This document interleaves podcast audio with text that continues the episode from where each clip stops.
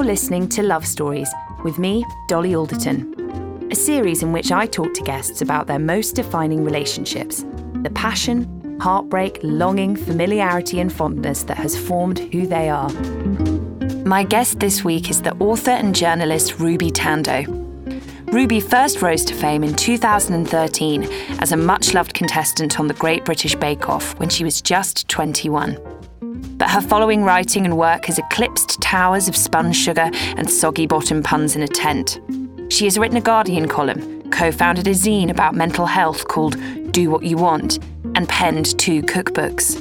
Her newly published book, Eat Up Food, Appetite, and Eating What You Want, is a joyful celebration of food of all kinds, drawing on science, literature, movies, and her own relationships, struggles, and experiences. It describes eating an appetite without needless reverence, without pretension, and most crucially, without shame. Their own, perhaps less spelt out. Yeah, I think one thing that I was really keen to do was to not talk at all about, um, you know, guilty pleasures, not mentioning whether something's calorie light or anything like that. And that really shouldn't be radical, but it turns out that every single cookbook has a reference to fatness, Yeah. has a reference to I don't know, has a reference to things like your weight and whether something is indulgent and I don't know, the whole thing is just messed up. Wicked. What's that River Cafe, that famous chocolate nemesis? Oh my god, yes. yeah, apparently doesn't work, the recipe. That's oh, I've really? Yeah. Oh, I love that cookbook. That crab linguine is my absolute favourite. Oh, lovely. they put fennel seeds in. Really yummy. I would get on board with that. I loved Eat Up.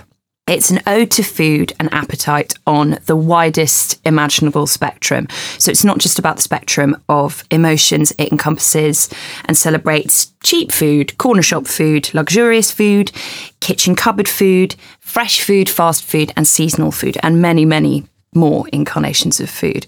It's about the first cold sip of ginger beer in the morning when you need it most. I love that section. It's just a mm. chapter on how to kind of the secret refreshing drink to pep you up. and it turns out just to be an ice cold can of pop. yeah. It's about, God, this bit resonated with me. It's about the overambitious cake that you make for someone you love, for a friend, a birthday cake, and then kind of scold and flagellate yourself when it goes all wrong and you kind of, everyone feels embarrassed about it anyway. Oh my god, yeah. Um, it's about ordering just eat 30 quid curry when you've got a terrible, terrible cold. It kind of, it's, as I said, it covers the whole spectrum in a really joyful way. What inspired you to write the book? I mean, basically, the world is falling apart. And because the world is falling apart, I think everyone is feeling they're just clawing at anything that can give them some semblance of control over their life again. And mm-hmm. obviously, a really good means to exercise control is food. Mm. And so there's a lot of anxiety like maybe I can stave off death a few more days by eating you know all green foods or whatever. There's a there's a big sense of that at the moment. And I just wanted to push back against that. I wanted to get rid of a bit of the snobbery a bit of the anxiety a lot of the moralizing that surrounds food and just encourage people to have a, a good relationship with it whatever that looks like for them.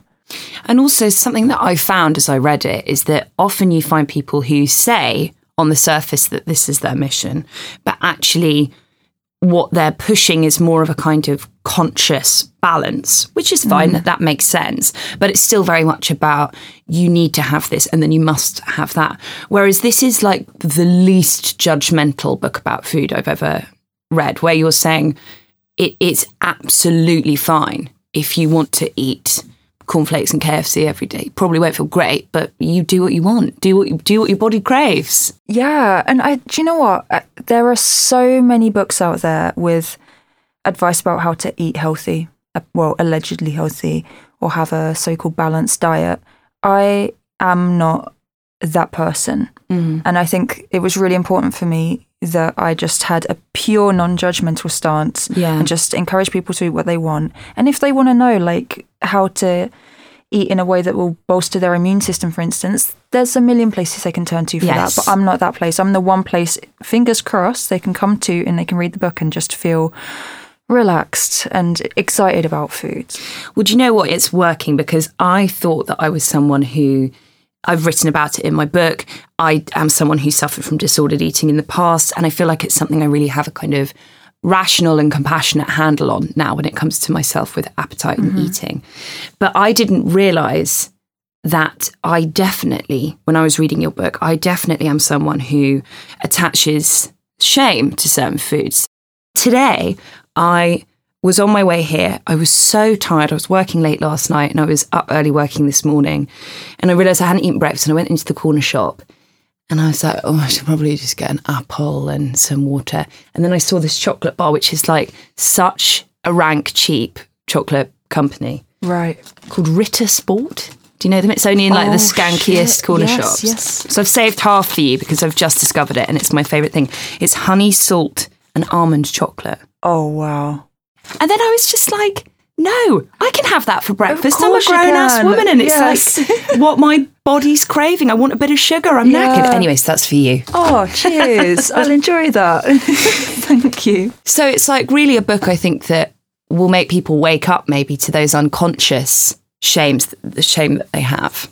Yeah, I hope so. I hope so. I think, I mean, there's the health side of things that makes people feel ashamed. And then there's also the fact that food has such incredible symbolic weight with Yeah. us. You know, foods stand for different things. And I mean, for example, a steak, this is a really cliched example, but unfortunately it still prevails. A steak is like a manly thing, for example, and it's not very ladylike to get a massive, great big hunk of meat Yeah. unless you're like Mia Farrow in Rosemary's Baby, which is terrifying in itself. So um, no wonder we're so confused because you see a piece of food that you might want and you're like, okay, but what does that mean? In the back of your mind, you're like, what does that mean? What does it say about me? Yeah. And also, something that you write about so well is how you're speaking from a place of slight privilege in that you're a kind of slim woman. Yeah. And how it is so much easier for a woman to have a chocolate bar for breakfast or maybe order a steak mm-hmm. if she's not deemed as overweight and hideous in society's very narrow view Yeah. of of bodies and how how how that takes on its own semiotics completely. It, yeah, I mean, it is so disgusting the way that we treat people who are bigger than what is deemed to be acceptable. Yeah. It is, I don't know, it, it's terrible. And that was one thing that I was very nervous about when I was writing the book because I, I have a huge amount of privilege in being able to say this stuff. Because if I say, oh, I had a burger for breakfast, people aren't going to. You know, they might judge me in a way, but I will receive nowhere near the level of abuse that a fat woman would receive. Yeah. So I was very um, nervous to make sure that I did justice to this like tricky issue and things that I don't really have any authority on, which is why I kind of outsourced and I consulted um, my friend Bethany and I talked to some different people who actually have experience of being fat and I asked them their opinions and put them in the book. And something that you touched on just earlier, again, is something that you write about so well in the book, is how food expresses identity. And, and also, you talk about how food literally makes up who we are. There's this beautiful bit where, please forgive me because I'm paraphrasing here, that I've never heard it phrased quite like this, where you said that when you ingest food, it's where the kind of wide and seemingly endless world intersects with your inner mm. life. So you're ingesting the world. And, you know, of course, that makes up a part of who you are. And obviously, that's amazing that that can do that. But it also wearing food as identity, you talk about how that can be dangerous. Yeah. Yeah. I mean, um, this is something that fascinates me so much the idea of taking in the world. Because we love to think of ourselves as like bounded little creatures, don't we? Here's where the world ends and I begin. I know exactly what I am and what I'm made up of. But every time you eat something, you're taking it all inside you. That's Yeah. amazing. I think Yeah. it's fantastic.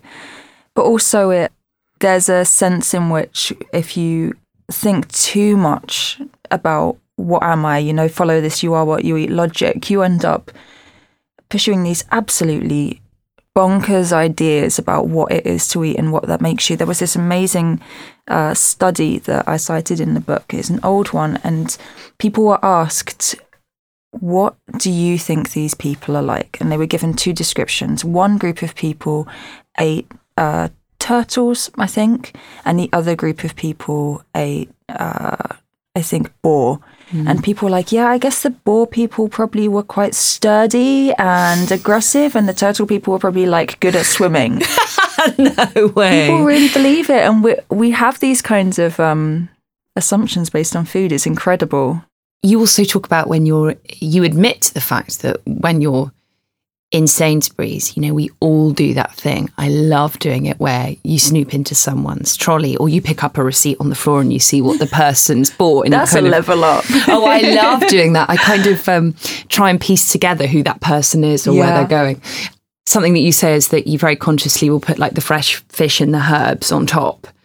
And I think that can be quite dangerous as well with with the kind of what's in your fridge interviews Yeah. or the or the day in the life sort of interviews. Oh, I definitely have absorbed habits as I've got older because people that I deem to be successful or sexy or intelligent or cool mm. are eating certain things. Yeah. And and again so a thread throughout the book is that, that all that does is dismiss the relationship with your appetite because you're not listening to yourself. Yeah, yeah. I mean, the amount of times as a teenager I'd open uh, Cosmopolitan or whatever it was I was reading at the time, and I'd see a, a day in the life feature, and it always said that whoever it was, they'd always start with hot water with lemon. Lemon, yeah. Oh God, it was rank. It's a dreadful way to start the day. And I used to try it again and again and again. I went back to it, and every time I was so hungry, and my body was screaming out for food. Yeah,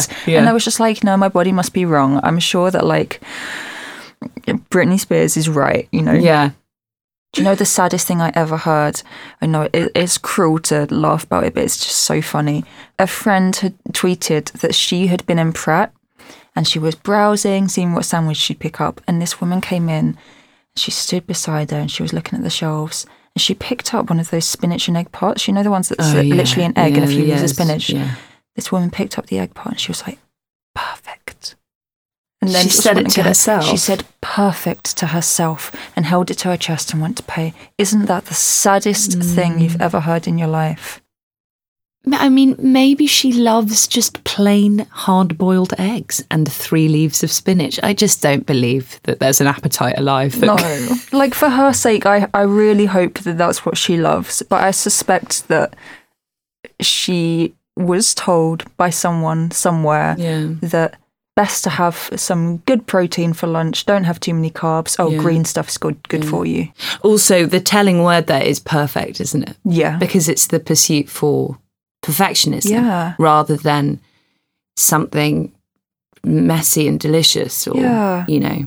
I don't want to make it sound like you can never have. Obviously, sometimes you just want a salad. Like there have been times when I've drifted through my life in like a sluggy way, and I've been eating loads of really heavy foods for ages, and, and then you fancy a vegetable, and you're like, "What is this feeling that's come over Yeah. me?" So, like, obviously, sometimes you want healthy stuff, but for so many people, it is this relentless pursuit of this idea of perfect health, and yeah, And as you say as well, this is something I've really learned over the years is that if you do regime after regime and you do endless cycles of discipline, mm. and a phrase that you use in the book is an endless cycle of annual new year, new me, mm. year after year after year after year, is that what happens is you become totally confused and disconnected. Yeah. So something that I found was when I finally was ready to go back to you know engaging with with what my body wanted and being healthy and being moderate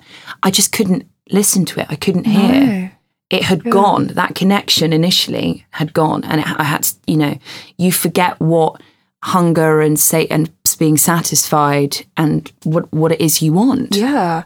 Yeah, you do. And it's, it's such a shame because your body is there. Your body is so much more complicated than you in a, in a way. I know Yeah. that sounds weird, but like my mind is like, okay, what are my options for breakfast? Is it cereal or is it toast? And my body is like, there's this incredible regulatory system that's like, okay, you need a bit of potassium and you need this and you need Yeah, that. You got to listen to that. It's Yeah. it's telling you something. another thing that you talk about is class in food, which I found very interesting. I first noticed the disparity that is in England when I went to Italy for the first time. Mm. And I remember I was on a press trip, like a food press trip, and they they were taking a group of journalists. The tour guide was taking a group of journalists around d- different kind of restaurants in a region of Italy and different food suppliers and producers, and we were writing about it. And we had like a driver who would have been just like a totally normal working class man. Mm. And every restaurant that we went to, he came in and sat with us mm. and he was telling us all about the dishes. So Yeah. even in the fanciest places, he was not alienated from it at all. Yeah, yeah. And this was something I realized was accessible for everyone. It transcended class. Yeah. And it made me realize just just how different it is here. Yeah, I, I think part of the the problem here is is not that. I mean, one thing that I hate this gets wheeled out time and time again by food people is this idea that poor people don't know how to cook, poor people don't know about food, which is absolutely categorically not true. The mm-hmm. problem is with the food media who are not interested in those voices. There are so many people that you can go to and you can say, okay, I would like you to tell me all about the history of the Lancashire hot pot. And they'll mm. like tell you the works, they'll tell you all the best places to get it. They know everything about food. Mm. But the food media is not interested in those stories. Mm. It's not interested in mm. that. It's interested in, you know, mainly London based, usually expensive Yeah. food trends, mm. which does leave a lot of people out. Something else that you said, just speaking about kind of accessibility. In the food world as it stands at the moment, it's really difficult for people of colour, especially queer people of colour, to find space. And obviously, that has a huge bearing on the ways that we approach or avoid the food scene within our communities. Mm. Can you tell me a bit more about that? I think there's a lot that I think part of it is the fact that so I've heard this from loads of friends who are people of color. They say that whenever they are asked to write about food, it's it's an editor coming to them and saying, "Oh, I've heard your mum's from Pakistan. Can you write about Pakistani food?" You know, and they're never allowed to be like, "Oh, I'm actually a I'm actually a baker. Like I want to write about mm. baking. I'm also this person." You know, mm. so that's one thing. And also with regards to queerness, it's a funny thing because firstly in restaurants there is quite often not always but often a terrible like homophobic undercurrent running through kitchens it's, it's mm. not a particularly good place to be queer and also within food tv and food writing we like to see food as this like cozy domestic thing and i think sometimes it's difficult for producers or editors to see where would a queer person fit into this vision of domesticity I see, I Yeah. see. I haven't thought about it like that. But that must be very frustrating. Yeah, yeah, it is, and it. I mean, there are not many. Um, there are not many queer people in food on TV that I mm-hmm. can think of, and when they are, they're very politely queer, which is mm-hmm. another mm-hmm. thing. Yeah, the first person who came to my mind is very much that, and also that that I'm thinking of Ottolenghi, and he also still fits into that domesticity, Yes. Yeah. But Which is, of course, nothing wrong with that, but it's No. still it still fits very much into that framework of Yeah. what we've decided cooking is. Yeah. Like, would he would he be as accepted and as as um, praised if he was really camp? Mm, and didn't have children. Yeah. And was yeah. In Eat Up, there's a myriad of references. It's very, very well researched and cited. There are lots of different voices in it across history, science, popular culture. And something that I loved is that you referred to Nora Ephron and particularly Heartburn mm. a lot, which is one of my favourite books, and she's one of my favourite writers. And you mention my favourite scene in Heartburn, in which the lead character, Rachel, after the first night she spends with her soon to be husband, she takes a kind of steaming pot of spaghetti carbonara over to him and they eat it together in bed. And you also more obliquely reference, but I, I when I read the sentence, I was like, I get it, Ruby. When you reference throwing a pie, Yes. a key lime pie I'm pleased you saw that. in your husband's face because that's how their relationship in that book begins with food on that first night and it ends with food because Yes. she throws pie in his face when she finds out about his infidelity. So Nora's written a lot about all the stages of food in all the stages of love. She's talked about heartbreak and mashed potato.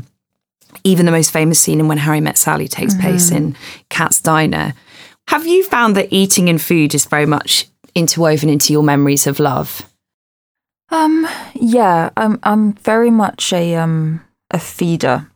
So whenever I have, you know, even wanted to make friends with someone, I've fed them. There's actually a story in the book about uh, uh, someone that I lived with, a friend called Catherine, for the sakes of the book. I loved that story. It's so funny because it's it's.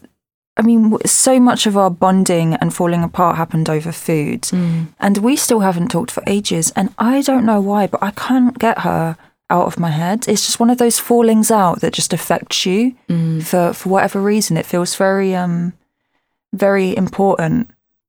But in the story, you mm. detail about this kind of relationship you had that was very much in the kitchen. Yes, yeah. We um, I think we both really enjoyed cooking. And you were students, weren't you? we Both were students UCL, yeah, we were just we were sharing a house with a few other friends and uh yeah we both loved cooking and i would always try to feed her to show her like oh, i think you're cool like let's be friends and um she was a lot more reserved and she she didn't like to show too much if she liked someone if she wanted to be friends with them so she took loads of food from me and never gave it back i ended up as a result overburdening her and being like no take more like when are we going to be friends and it was it was a complete clash of personalities it was never going to work but we we had some nice moments while we were friends And you said a lot of the moments you had together were enjoying food together. Yes. Yeah. Every now and again,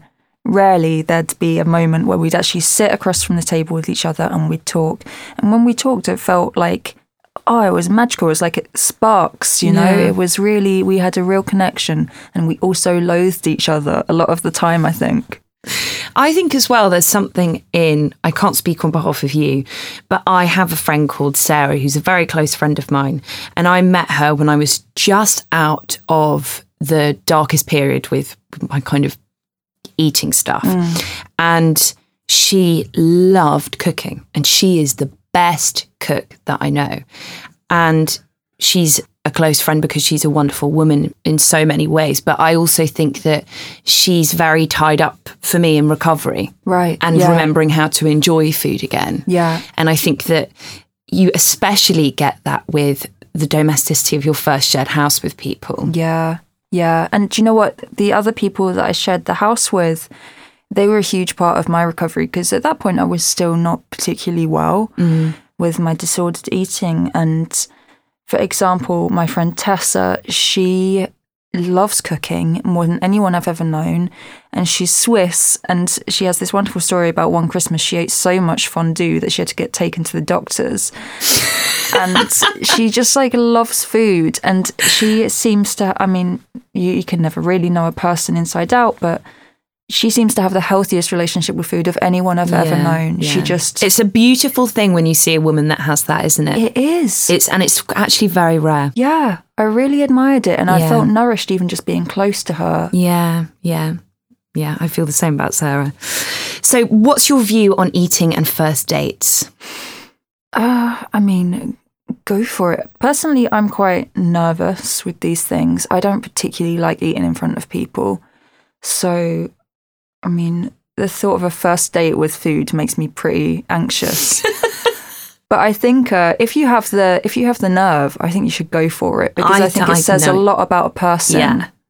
yeah, And also, something that you say in the book, which is so true, is that the reason we get so nervous about eating in front of people, particularly women, I think, get so nervous about men knowing hmm. that they eat, is that because if men know that they eat, then men know that they have a digestive system. Yes.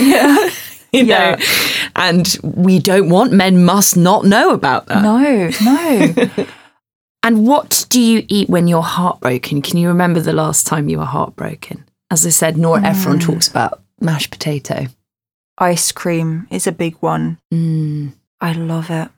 I love it. Ice cream does feature a lot in your book, actually. Yeah, I cannot get enough of ice cream. I'm I'm like in love with ice cream. I think it's the most magical thing in the world. And what's your favourite kind of ice cream?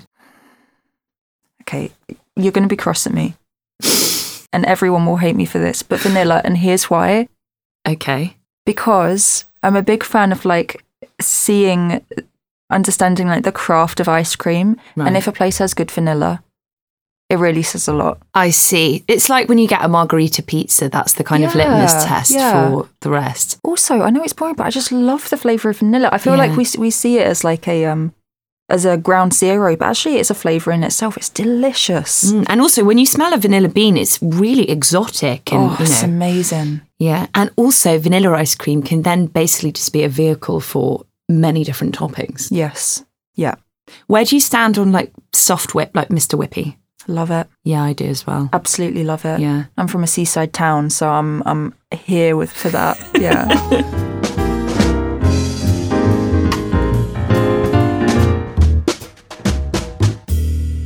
Ruby, the first love story that I'd like you to tell me about is your first love. right. Okay. Never thought I'd be telling this story in public.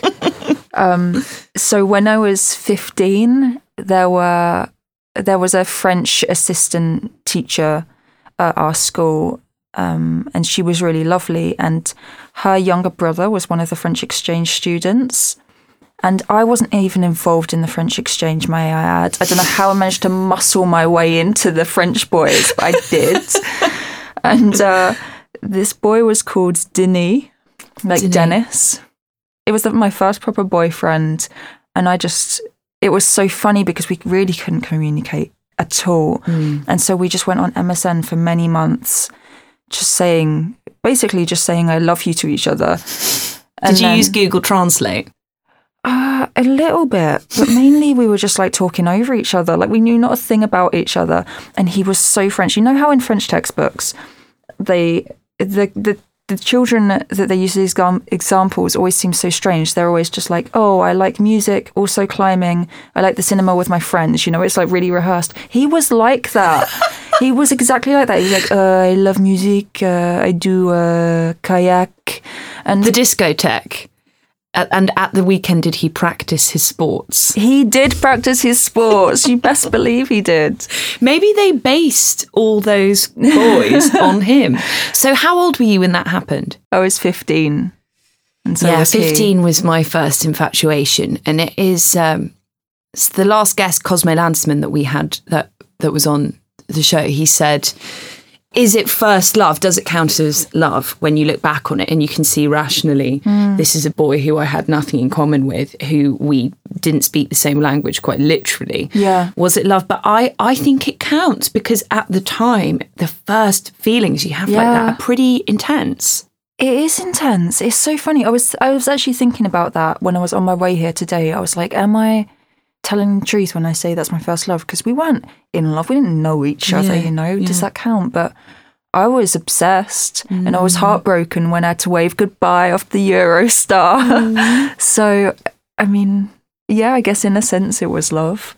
And what's so sad is you feel a different depth and intensity of love. But I'm pretty certain that the way I felt about that boy at 15, that physical feeling, I don't think I'll ever feel again. It is. Do you know what? It's the hormones, isn't it? It's hormonal, exactly. It really it's hormonal. is. No, I remember that. I remember the feeling, and I felt just dizzy all the time. I was like, Mm. "Oh, I can't believe this!"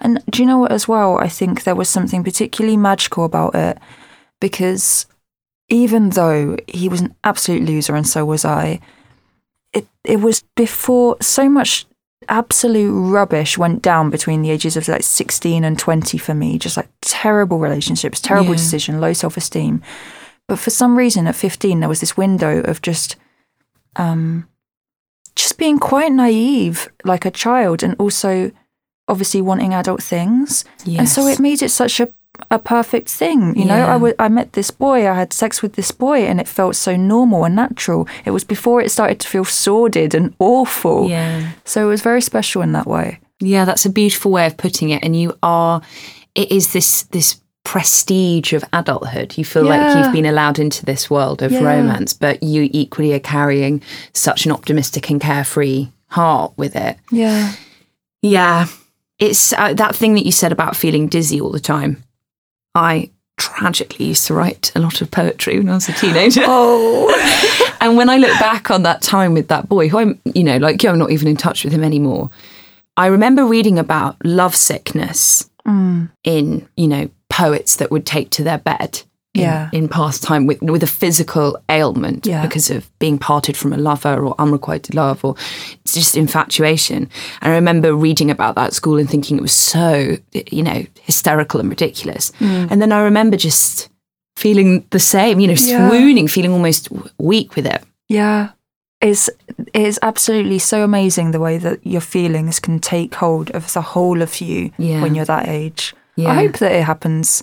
You know, it continues to happen as you get older. I, I mean, I still have waves of it, Yeah. but nothing like that constant sickness that I had at 15. But also, thank Christ, though, can Yeah, you imagine walking around with that? yeah, I was absolutely useless. So it's probably for the best. you and I would never have written a book this year, definitely.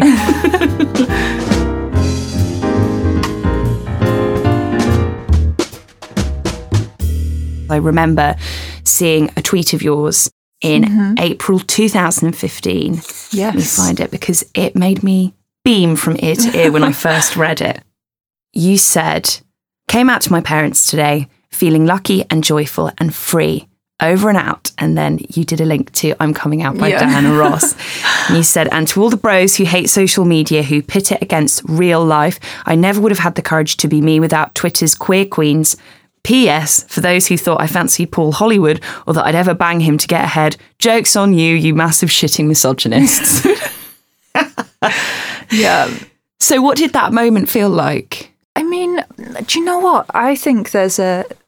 I feel weird about that because the when I came out to my parents, it was actually a bit. I mean, it wasn't. I don't think they were particularly surprised, Right.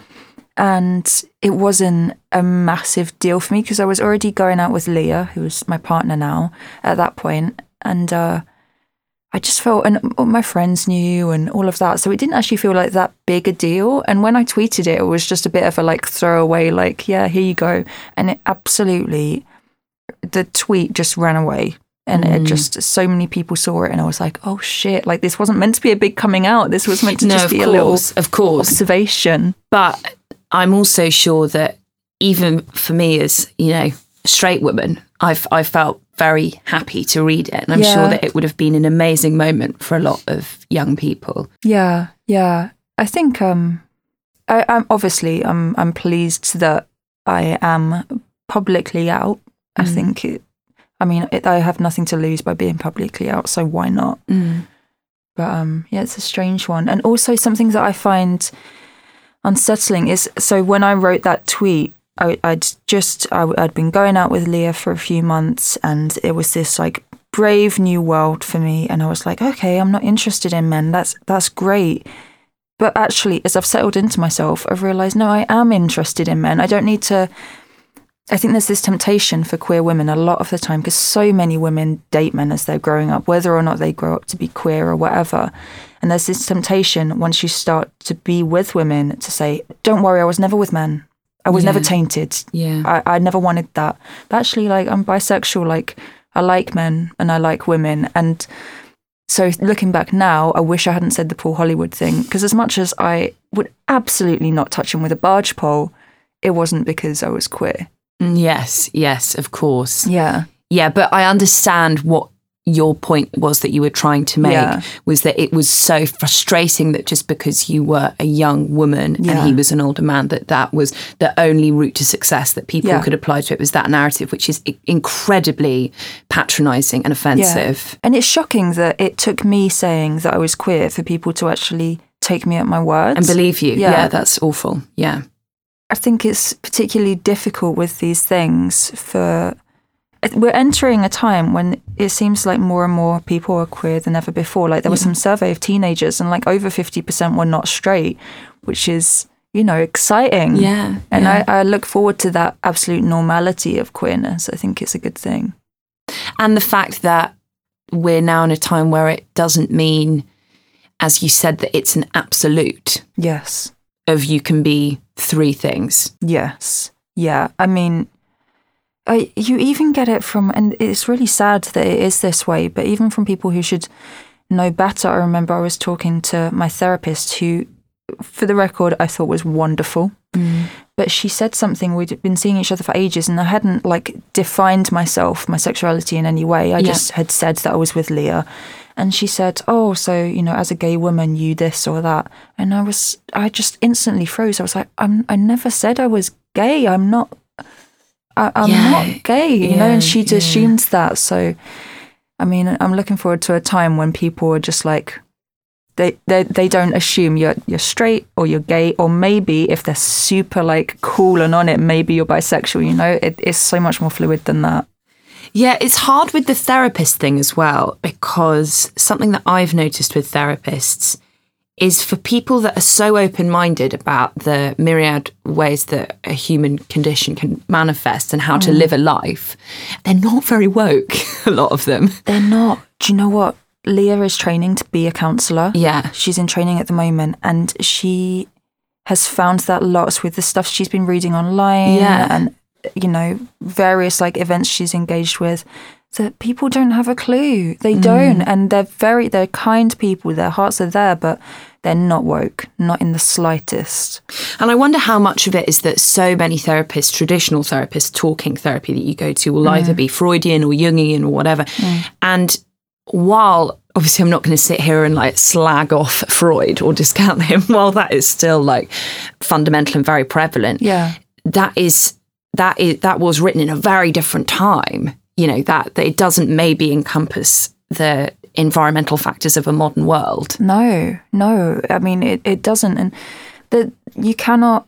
I, I understand that traditionally a therapist's job is to see the person in front of them and only the person in front of them.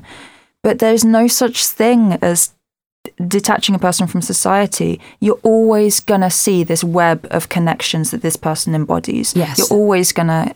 They're going to bring some society into the room with them, and you're going to bring some society into the room with you as a therapist Yeah, exactly. you know and i think there's this really wrong idea that a therapist should be a blank slate and that a blank slate equals a middle class white woman that's the default. Yeah. yes Yeah. so That's it's tricky.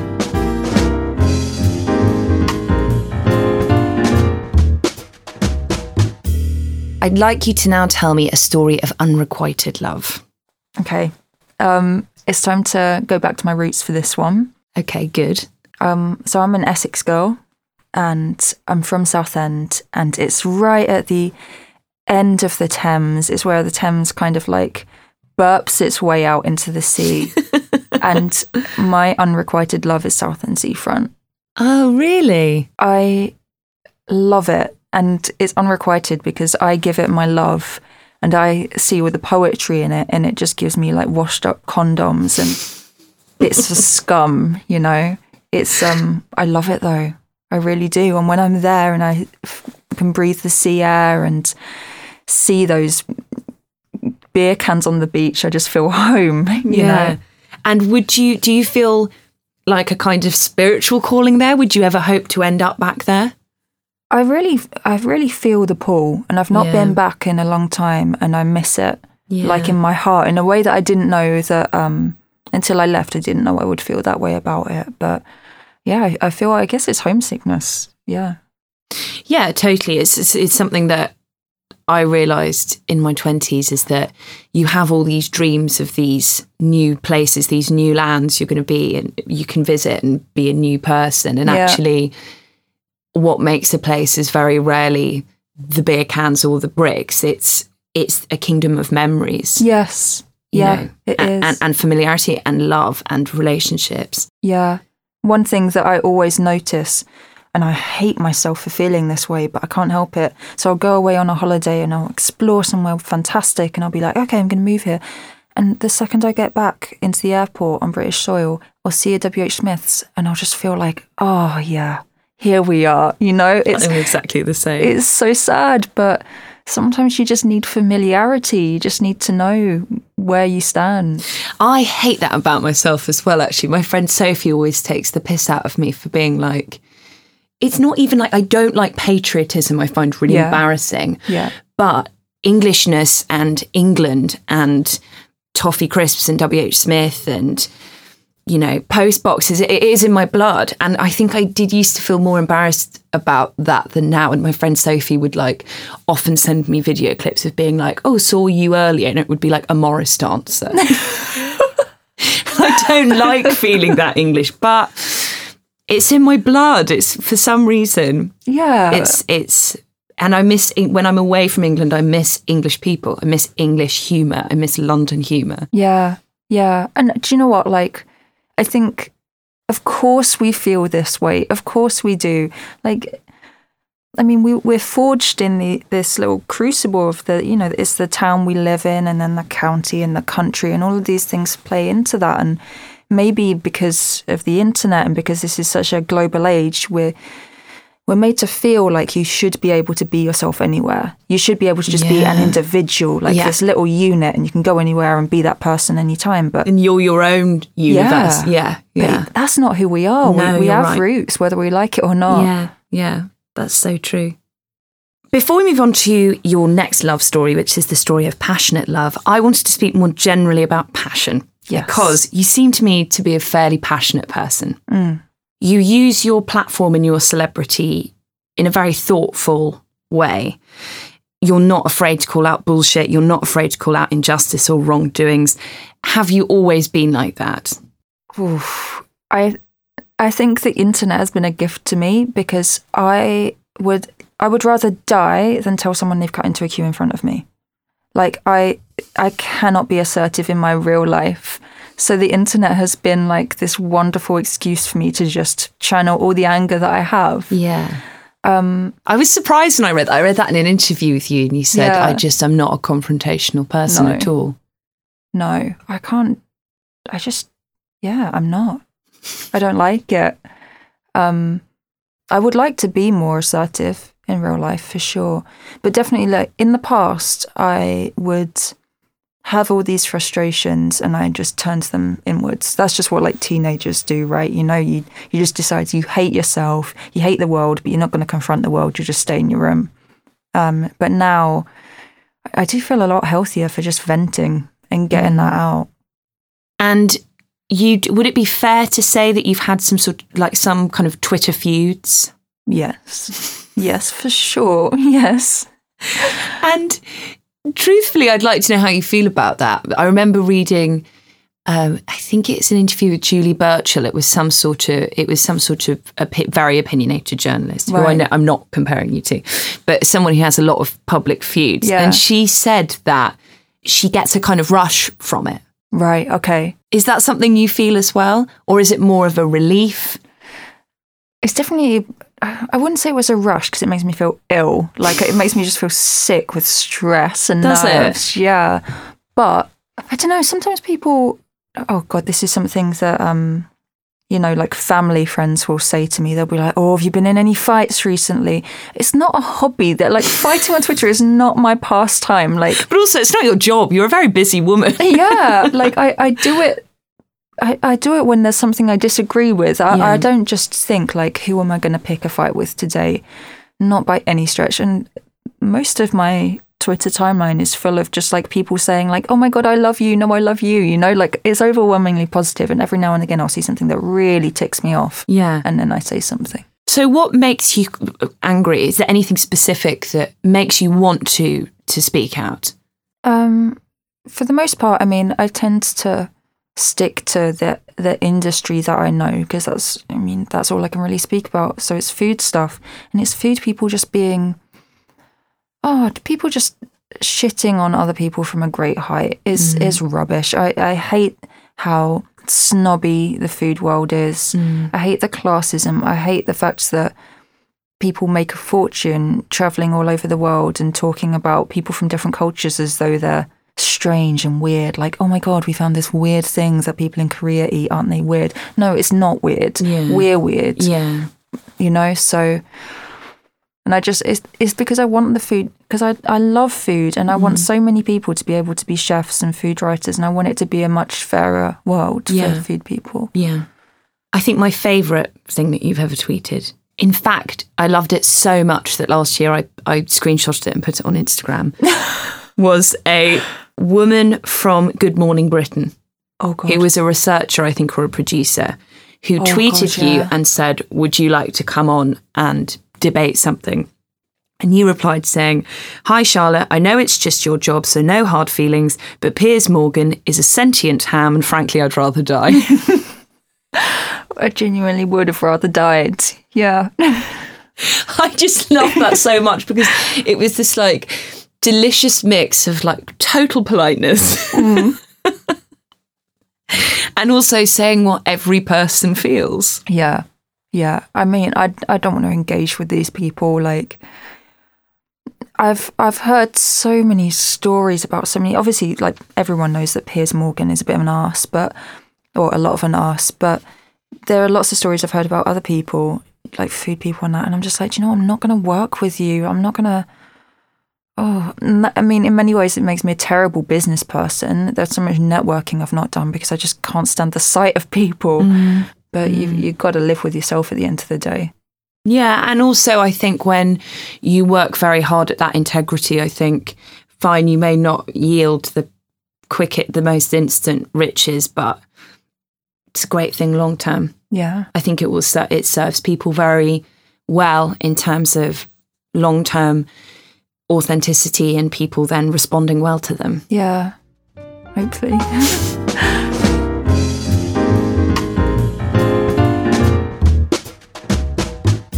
Can you now tell me a story of passionate love? Okay. I need to preface this with by passionate love here, I do not mean that I want to shag this person. Um, not by any stretch. Um, so my passionate love is like Nigel Slater, but is passionate in the sense that I love him. I cannot not love him. I actually had a dream once. I, I really shouldn't just be saying this, but I had a dream once that we were walking along a road together, and he was like, "Don't worry, we'll get some hot chocolate," and then he let me rest his my my head on his shoulder. Oh, Ruby. It was so tender. It was so lovely. but but he is so tender as well. He is like I remember watching one of his programs where he, you know, he kind of potters out to his little vegetable garden. Yeah. And he was talking about lettuce and how calming and soothing lettuce is, Yeah. particularly when it's cooked lettuce.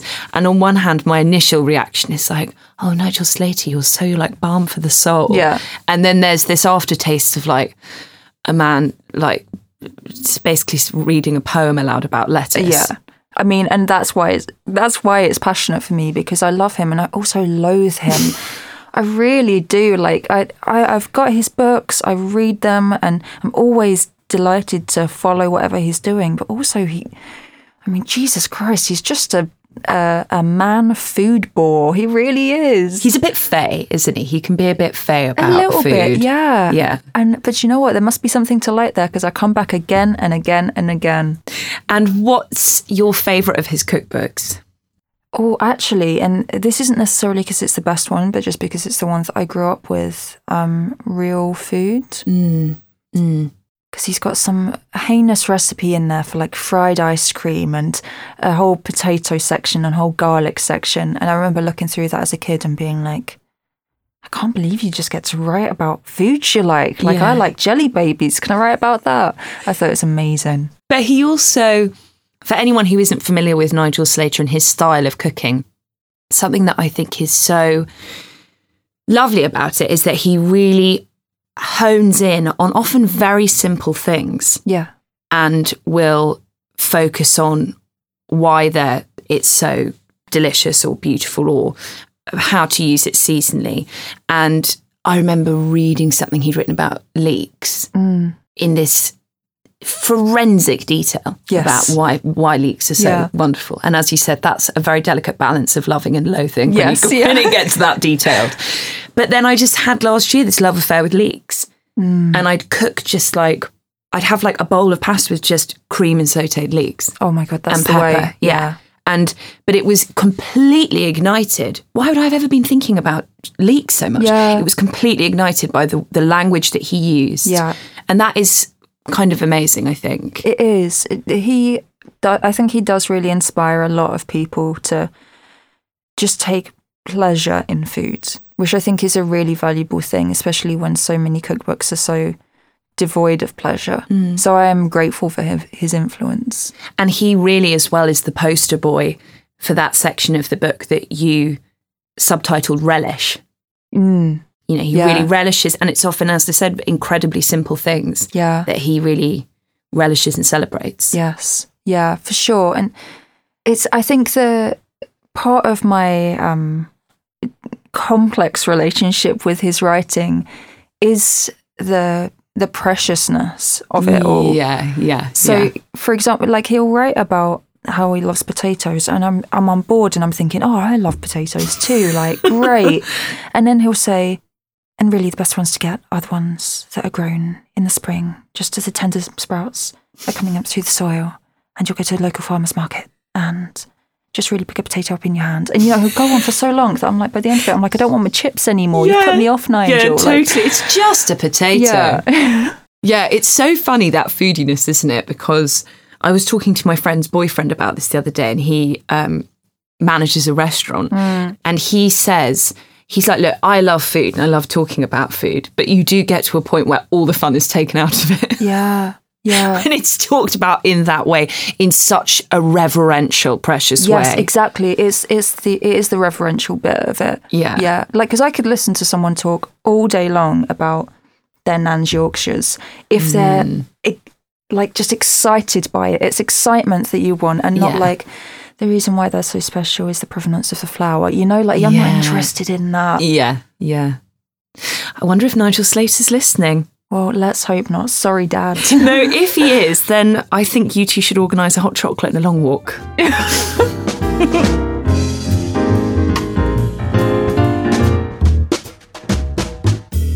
so I'm going to do a quick fire round of questions about love. Biggest celebrity crush? Paul Bettany, specifically as the Unabomber. I'm sorry. I thought you were going to say Harry Styles. No, not anymore. I've done a ah. U-turn on that. I'm afraid. Really? Yeah. Okay, Paul Bettany it is. Wait, I need to come back to this Paul Bettany thing. I'm worried that people are going to think that he is my celebrity crush, which is absolutely categorically not true because I only fancy him when he's emaciated and like a forest creature as the Unabomber. Okay. It's a very specific one. Let me think of a more. Okay, like, so that can be your, your niche, yeah, and then now the multi-purpose crush. Oh, God. Oh, Paul Rudd. Really? Paul Rudd, yes. The kindest man in the world. So lovely. So unaging. Love him. Very unaging, actually, Yeah. and wholesome. Yeah. I absolutely love him. I could marry him tomorrow. I would not have predicted that, but Paul Rudd it is, with Paul Bettany as the backup. Yes. What do you think the best love song of all time is? Carly Rae Jepsen. Cut to the feeling. Best romantic movie? Oh, um, The Way We Were. Oh, I love that film. I love Barbra so much. It's uh, it's a funny coincidence that you should mention that because I was trying to learn the chords on my guitar last night to the way we were. Really? Yeah, it's actually really difficult to play, but it's also um, you find yourself when you sing along with that. You do the Barbra vibrato. There's no way of singing Yeah. it without the Barbra phrasing and the kind of yeah. God, it's a it's a heartbreaking film. That film. She's so wonderful. It's great, isn't it? I'm Robert Redford. Yeah. Maybe Robert Redford would be mine. Really Maybe. interesting. Mm. But it's so sad that story. It's like a modern day Romeo and Juliet, isn't it? That yeah, story. it is. I think that's the reason why it's so romantic, is because it's so real and it's so, you know, it's just people just missing each other. Yeah. yeah. Yeah, and I think a lot of people carry a story like that with them. Mm. A story of longing of in another life Yeah. with yeah. that person if things had been slightly different. I think a lot of people carry that and it's um yeah, it's a very sad sad part of being human, I think that longing. Yeah. Because so much of love is about luck Yes. and timing. Absolutely. You know. Yeah. Which leads us on to your final love story, which is a story of everlasting love. Everlasting love. Um, I thought I couldn't come on a thing all about love and not talk about Leah, who is uh, my partner. And actually, later this year, we're getting married. Congratulations! Thank you. I'm telling as many people as possible because I keep forgetting that we have to organise it. So I So figure, like, there's the a more I pressure spread now. the word, no, yeah, I'm going to have to get on it. Well, that was one of my questions because I've read you say before that you'd love to get married with a few friends and family. Obviously, you mentioned some ice cream and a burger van. Oh, yeah. Have you started doing any planning at all? We literally, a couple of days ago, booked a community hall for the reception, which is an absolute shambolic place. I can't wait to do the reception there. I could never do it somewhere like pristine anyway. It's just not me. So, I No, but that's great as well because hopefully in that setting you'll be able to make it entirely yours. Yeah, I just want everyone to have a lovely time. And I've already decided that for the wedding cake, I want a few trays of, you know, the little rectangles of carrot cake they sell in bakeries, like old style bakeries. Yes. And they got the little carrot on top. Yes. I want a huge tray of that. That's what I want. Well, then you should do it. that's what I think. I really think one of the most joyful weddings I ever went to was my friend Alex's wedding, and her wedding breakfast was a buffet. It was in Brooklyn. Her husband's Texan. Okay. It was a buffet of fried chicken, mac and cheese, Oh, kale salad, and then instead of a wedding cake, she have they got their favorite bakery to just lay on all their favorite pies, yes. and it was Yes, so fun and relaxed. Yeah. That's exactly what you need. Yeah. and how did you decide to get married, to you two? Um. Oh God, you're gonna hate this, and everyone's gonna hate me for it. Here we go. So I, I knew that I wanted to, to propose to to Leah, and um, I w- I didn't really know when. And then one evening, uh, like a year and a bit ago, we were just watching TV, and I'm so sorry to say that what was on TV at the time was Love Actually. Now that's not why I proposed to her. I need to make that perfectly clear. But that's what was on TV. Because love was actually all around. Well, it turns out, yeah. And she was in a mood actually. She was in a bit of a huff. And I was like, oh God, like maybe I can't do it. And I was like, no, but I've decided to now, so I just have to do it. So I so I proposed to her and she, at first she was like, huh? And then she realised that she couldn't be in a huff anymore and obviously she was delighted. So Oh, I love that story. yeah. Startish mean to go on, one of you in a huff, both of you in pyjamas. So that's it. And how did you meet Leah? Um, actually on Tinder. Did you? But we had lots of mutual friends and we knew who each other was to start with. But Tinder was like the spark. I think it's so great for you to be honest about that because I so many couples I know now met through Tinder. Really? Yeah, so many. Some are getting married, some are are already married, some are living together, and I have a real bee in my bonnet about couples who meet on Tinder who aren't honest about it because I people think lie? oh people lie all the time and, and I actually really have an issue with it Oh because I feel like for all of my 20s there's this myth pushed about men sending drinks across the bar to you with like a note on the napkin or Yeah. you know boys chatting you up at parties or like all this love happening everywhere people sitting next to each other on a plane like you know this perfect meet cute. And it just wasn't happening for me. And it made me feel really like I was doing something wrong because Yeah, I just yeah. wasn't finding this love. So I don't like when people are dishonest about it because it is a really good way of meeting people and connecting. And I think the more people say I met the love of my life through this app Yeah. the more destigmatized it becomes Yeah. I think it's a wonderful thing. And do you know, I went on a few Tinder dates, not actually many at all, but every one of them was a nice experience. yeah And, um, you know, I was lucky not to have any like major nightmare dates from there. Most of the time it was just, I, I learned something, even if I just learned like, don't wear that top on dates, it's see through, you know? It was valuable. Yeah. Or I will never have anything in common with a banker. Yes. As I Yeah. as I finally learnt. And what is it about Leah that you fell in love with?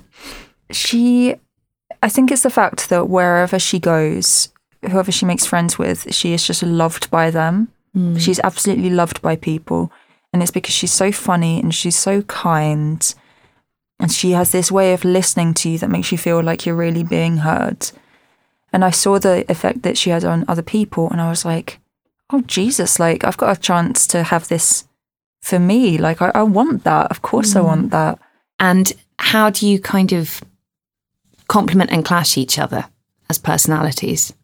I think we're very we have very similar styles of living, which I think is actually really important. Like we're similar levels of messy slash tidy, Yeah. Which is good. And we we love the same stuff. We both love watching shit TV. Like recently we've been watching one called In Therapy, which is terribly exploitative, but which I love. um the ways in which we clash, I think perhaps the worst thing about us is that when we're together, we regress. I think we just want to have too much fun. And it's quite often we end up like children, just like watching the same stuff over and over again and like saying stupid shit to each other and like talking to each other in song lyrics and that, which is pathetic from start to finish. So that's probably the worst thing about our relationship. Do you know what, though? I think you're just being honest about that. I have always felt like every couple behind closed doors has their own mythology. They have Okay, their own yeah. language, they have their own rituals, Yeah. they have their own ways in which they develop or digress together. Yeah. Yeah. I mean, I guess so to be honest. And I mean, to be honest, I I love being ridiculous with her. Yeah. I love being ridiculous with her. And quite often I think if people could hear us as we are right now, they would be mortified for us. They'd be like, "What is going on in there? Why are they just saying the same word to each other in different voices until they fall down laughing? Like that's ridiculous." Yeah. But also, the last guest that I had on this podcast, who's been married twice and is in, in his 60s, and he said, and his parents had a very long and successful marriage. And he said, one of the keys to love is to make life fun for each other. Yeah. He said it's it's so simple, but it's so easily forgotten Yeah. when you cohabit, or if you have a family together, or if you work together, or if you've just been together for a long time. Yeah. To remember to get a kick out of each other's company. Yeah, that's very fair. Yeah. Well, that sounds like it will be an everlasting love. Oh, I bloody hope so. Ruby Tandoh, thank you so much for telling me your love stories. Thank you. Thank you for listening to Love Stories. You can rate, review, and subscribe on iTunes to give the series a boost and help others find it. And you can buy my book, Everything I Know About Love, published by Fig Tree, in Waterstones, on Amazon, or in all good bookshops. Or buy the audiobook on Audible. Love Stories is recorded in the Penguin Studio in London. The music was composed and recorded by Lauren Benstead. Tune in next week when another guest will be telling me their love stories.